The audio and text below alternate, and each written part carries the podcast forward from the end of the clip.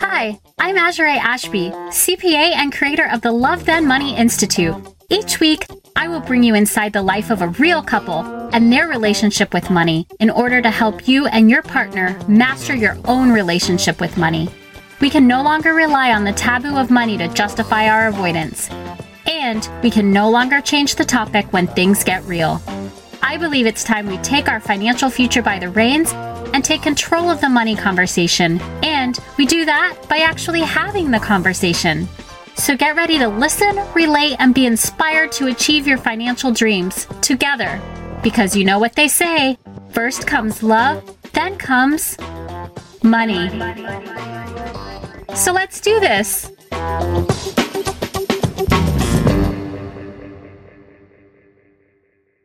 Welcome back. Matthew and Leslie are different types of people when it comes to money. In a lot of ways, this couple has an opposites attract kind of love story. It's a classic, like a cheesy romantic comedy. The pair started dating after mutual friends set them up in New York City. Matthew was a bit of a penny pincher, and Leslie enjoyed having fun dates and getting her nails done every so often. They're both on their own, and so their money tendencies didn't affect each other. And although they're married now, and have three children together and have a great marriage, life isn't a movie, right? Nothing's perfect, and they aren't characters in a rom com. They're real people, they're complicated, and they have reasons for the ways they think and act in their relationship and in relationship to money.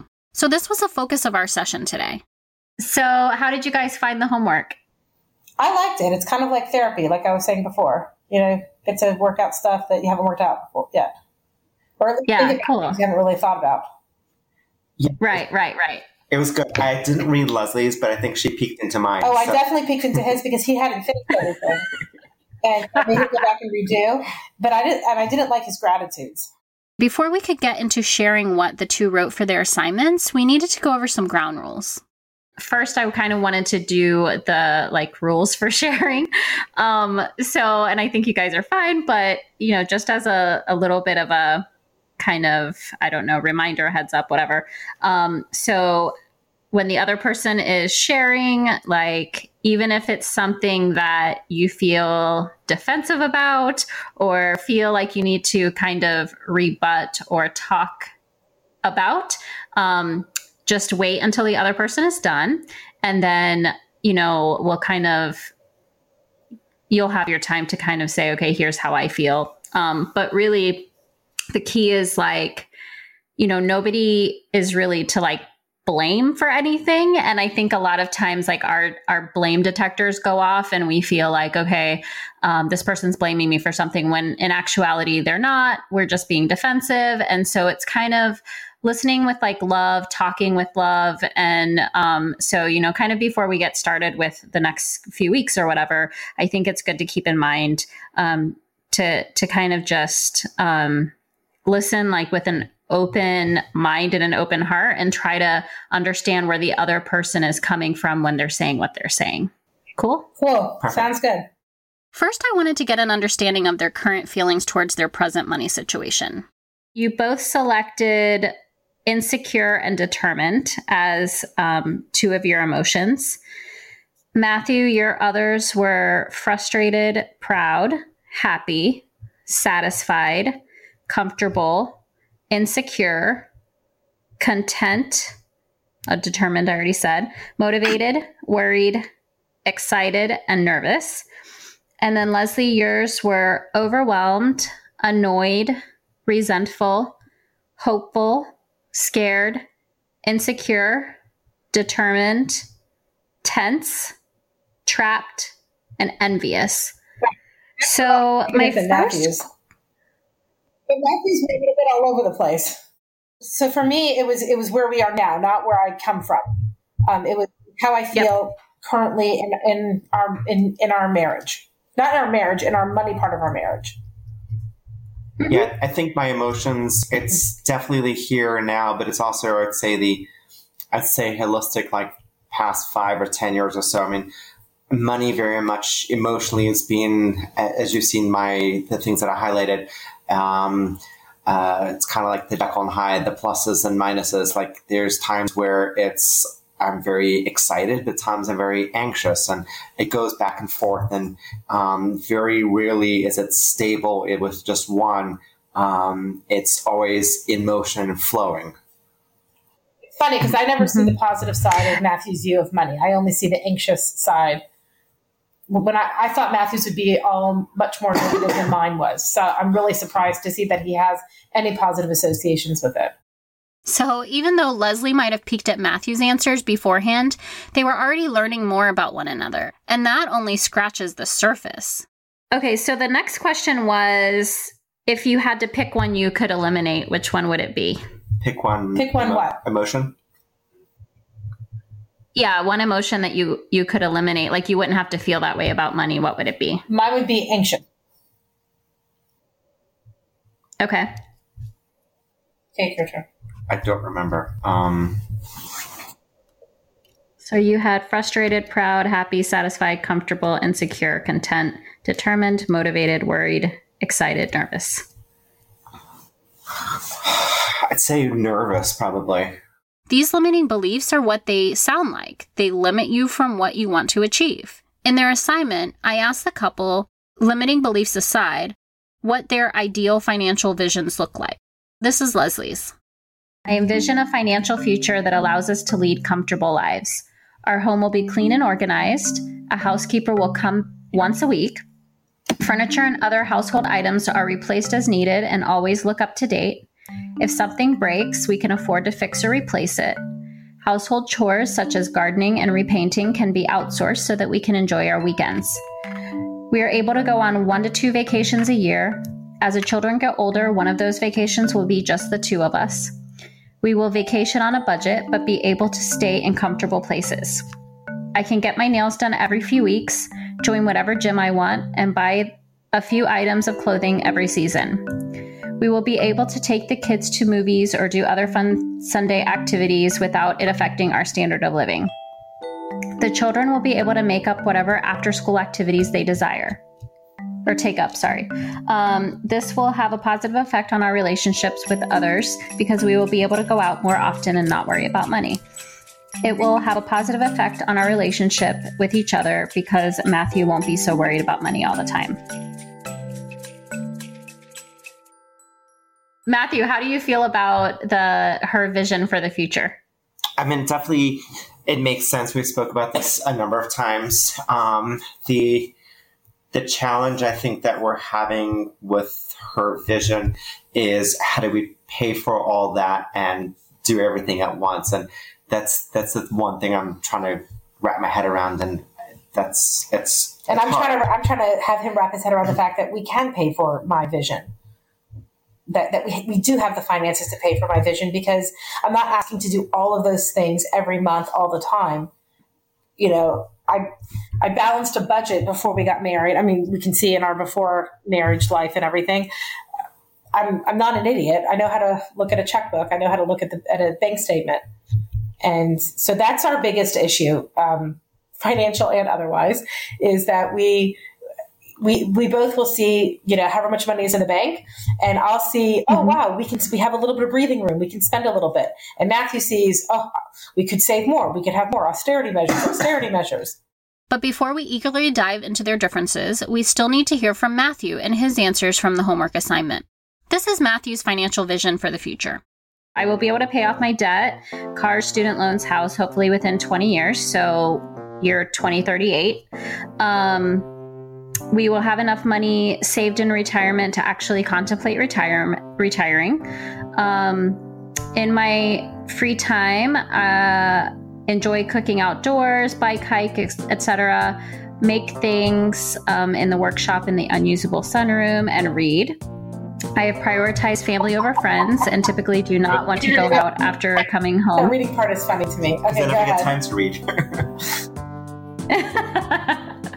um, yeah, with three kids, I'm sure. Um, so uh, I used to go out a few times a month to a men's club. I hated it. I found I needed some time at the end of the day for me time and wife time. I mean, obviously, you know, there's a recurring theme here that we need to kind of work through and come to a compromise on. Um, and that theme is, you know, sometimes, well, one of you wants to live in the moment and one of you wants to plan for the future, right? And so, and not that both of you don't want to do both, but like there's different priorities, mm-hmm. right? Matthew and Leslie's priorities stem from their experiences, their past experiences. Therefore, I also asked the couple to write their own money histories, sort of like a brief snapshot of their past experience in relationship to money. I read this responses back to them as well. So my family um, are immigrants to America, so we are we were always different. As a child, my parents showed showered my and my two sisters with love, but not with tons of gifts, but with more with time. My parents met and were married in 1977. I was born in 1979, and they gave South Africa 10 years from when they got married to get better or they were out of there. We came to Tampa in 1987. In South Africa, we lived a really good life. Nice house in a good area. We went two weeks um, on two week vacations every summer to the beach and did all the activities. When my family came to America, it was as if we uh, started all over. What money my parents were able to bring out was worth a lot less than the blood, sweat, tears it took to create. One Rand equaled um, 38 cents. My father came knowing he had a job, which vaporized when he got here. Also, he spent many years studying and retaking the same engineering exams, which he took in his early 20s, all just to compete and get a job, a good job. This part, my dad trying to so many times to pass this test was stressful. I think that was the main money stress I can remember. My parents taught us to save. We got savings accounts as kids and deposited our money and our own money into it and saw it grow. This was huge. How we spent money. Money was always there for the reasonable things, like books. I did not go to expensive all all summer sleepaway camp. I did go a week here and there of sleepaway camp. We did take vacations and trips frequently to visit family in Miami. We took guests from overseas to Disney for the day, packed our own food. We lived frugally, but did not lack things. We did not eat ramen noodles, but did not have steak every night either. It was somewhere in the middle. We never spoke about money, how much or how little we as kids knew that you get what you get and you don't get upset and you say thank you. The first years were hard. My dad worked crazy hours. My mom used to work where she was able to. I was quickly domesticated and learned how to cook and help out. I like that term. Domesticated. domesticated. I know, and I was thinking that was your gratitude. So see, it was perfect. but I didn't call it domesticated. no, you didn't. But um, did abundance or lack of money ever make you feel stressed or embarrassed? No, I learned early on to be self sufficient. My parents paid for me to learn how to scuba dive when I was 13, and I worked at my uncle's animal hospital to earn enough money to go diving. I never cared what others had or did, I did my own thing. What financial habits do you see in in yourself as a result of these experiences. I am frugal and try to save wherever I can. I give my kids the money education which I did not get. They help to pick things out at the grocery store and understand how much things cost. I think we can change the word frugal to miserly.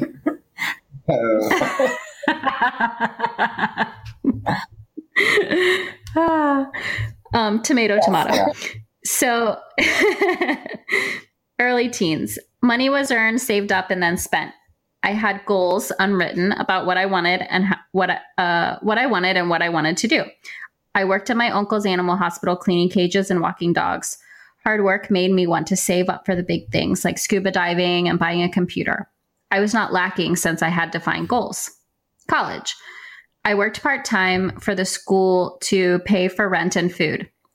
I saved what I earned and was careful how I spent since I had bills to pay. I did not splurge much on the, as much on the fun stuff, scuba diving, but did go every once in a while with cousins. Once I saw how variable income uh, how variable, variable some bills were utilities, I found that I was the variable able to control it. I was not lacking, but there certainly was not an abundance. In my internal dialogue was that a job would be coming and money would come easily until 9 11 came and there was no jobs, or there were no jobs, and no one was hiring. So I moved back home. My parents moved to Atlanta to save money. Pre wife. These were the lean years. I tried law school, big failure, and then tried to get a job. Money was very lacking since I had lots of loans and little coming in from odd jobs and consulting. There was lots of uncertainty. I knew something would happen, but not sure what or when. I applied and got into MBA programs. This time period was really hard until a friend helped me get an in with a digital agency. Once I had grad school and work rocking and rolling, life started to get better. I was busy learning and earning. I was saving what I earned and did not splurge.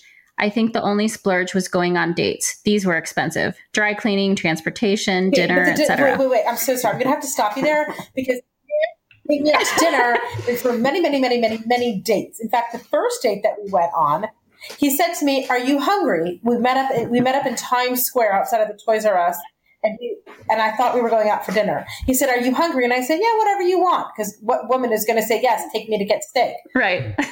ended up going for a walk for a very many hours, and I was wearing espadrilles, not walking shoes for New York. She looked cute. Okay, Great. so I'm sorry, you have to revise that. There was no money for, for dinner. That's amazing. Okay. Right, Truth ahead, be sorry. told, truth be told, yep. Um, with the wife. This started us money. We merged lives and banks. It was our bills. We had small splurges, occasional dinner out, or sushi. We That's were both. Is that a lie too? No, no, no, that's true. Sushi was like, I love sushi so much. That was like a big thing that we did. I love sushi too. Um, we were both working and watching our cash flow to make sure we could cover all the bills. NYC is expensive. We did not have an excessive abundance, but we were not lacking. We knew that we were on a path. Earning potential was only but um, only but up for both of us since both were in grad school. Most of the time, we were not lacking or wanting. We had our eye on something which we wanted to save up for, and we did it. After having kids, money appeared to go out faster than it came in. This time period, money is more responsibility since now I'm responsible for everything for a little person who requires so many resources. The splurges are fewer and the wanting is greater. And so saving up for the big things which matter is even more important. There's one sentence that I want to read because I think it's the theme for Matthew's uh, view on money. And it says, save up for important things, don't don't waste money on silly things, and watch the pennies because they do add up. Yep, that's Matthew. So we're gonna read yours, Leslie. All right. So I view my childhood in two different stages. The first stage was when we lived in Dallas. We lived there till I was 10. While our home was the largest in a quiet neighborhood, it was still smaller than those of my friends from the Jewish day school I attended. I knew we weren't rich, but never felt that we were denied anything. Money was rarely mentioned in our home. When I asked my parents how much our house cost, they told me it was on sale for $20. I totally believed them and told all my friends. When I was 10, my dad lost both of his parents. We moved to Atlanta to be closer to other family members. My father must have gotten a nice inheritance, or my parents had been saving. We moved into a much larger house and seemed to have more money. We were not spoiled, but money wasn't an issue. My mom and I did a lot of activities together that cost money. My favorite was going to the salon every two months with her to get a haircut and then going out to eat with her. It was our date night. I never wanted for anything, and I wanted my children, and I want my children to feel the same. My parents bought us what we wanted, but we never wanted anything so extraordinary. If we did, they spoke to us about needs and wants and if it was a wise choice. If we still wanted it, they supported that, but we had to pay for it ourselves. I came out of college with debt. All those credit card companies signing us up outside of the dorm or dining hall had me as an easy target. I didn't understand the concept of interest at all. My father helped me get on a budget and guided me to into paying off my debt.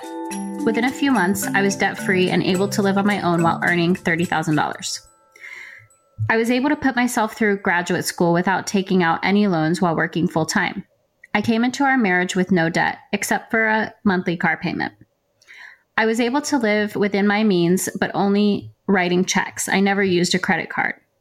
The act of writing a check helped me see that um, see if I really wanted to buy the item, and I balance my checkbook almost every night. Or sorry, I'm reading that wrong. The act of writing a check check helped me see that if I really wanted to buy the item, Oh, maybe you didn't finish that sentence.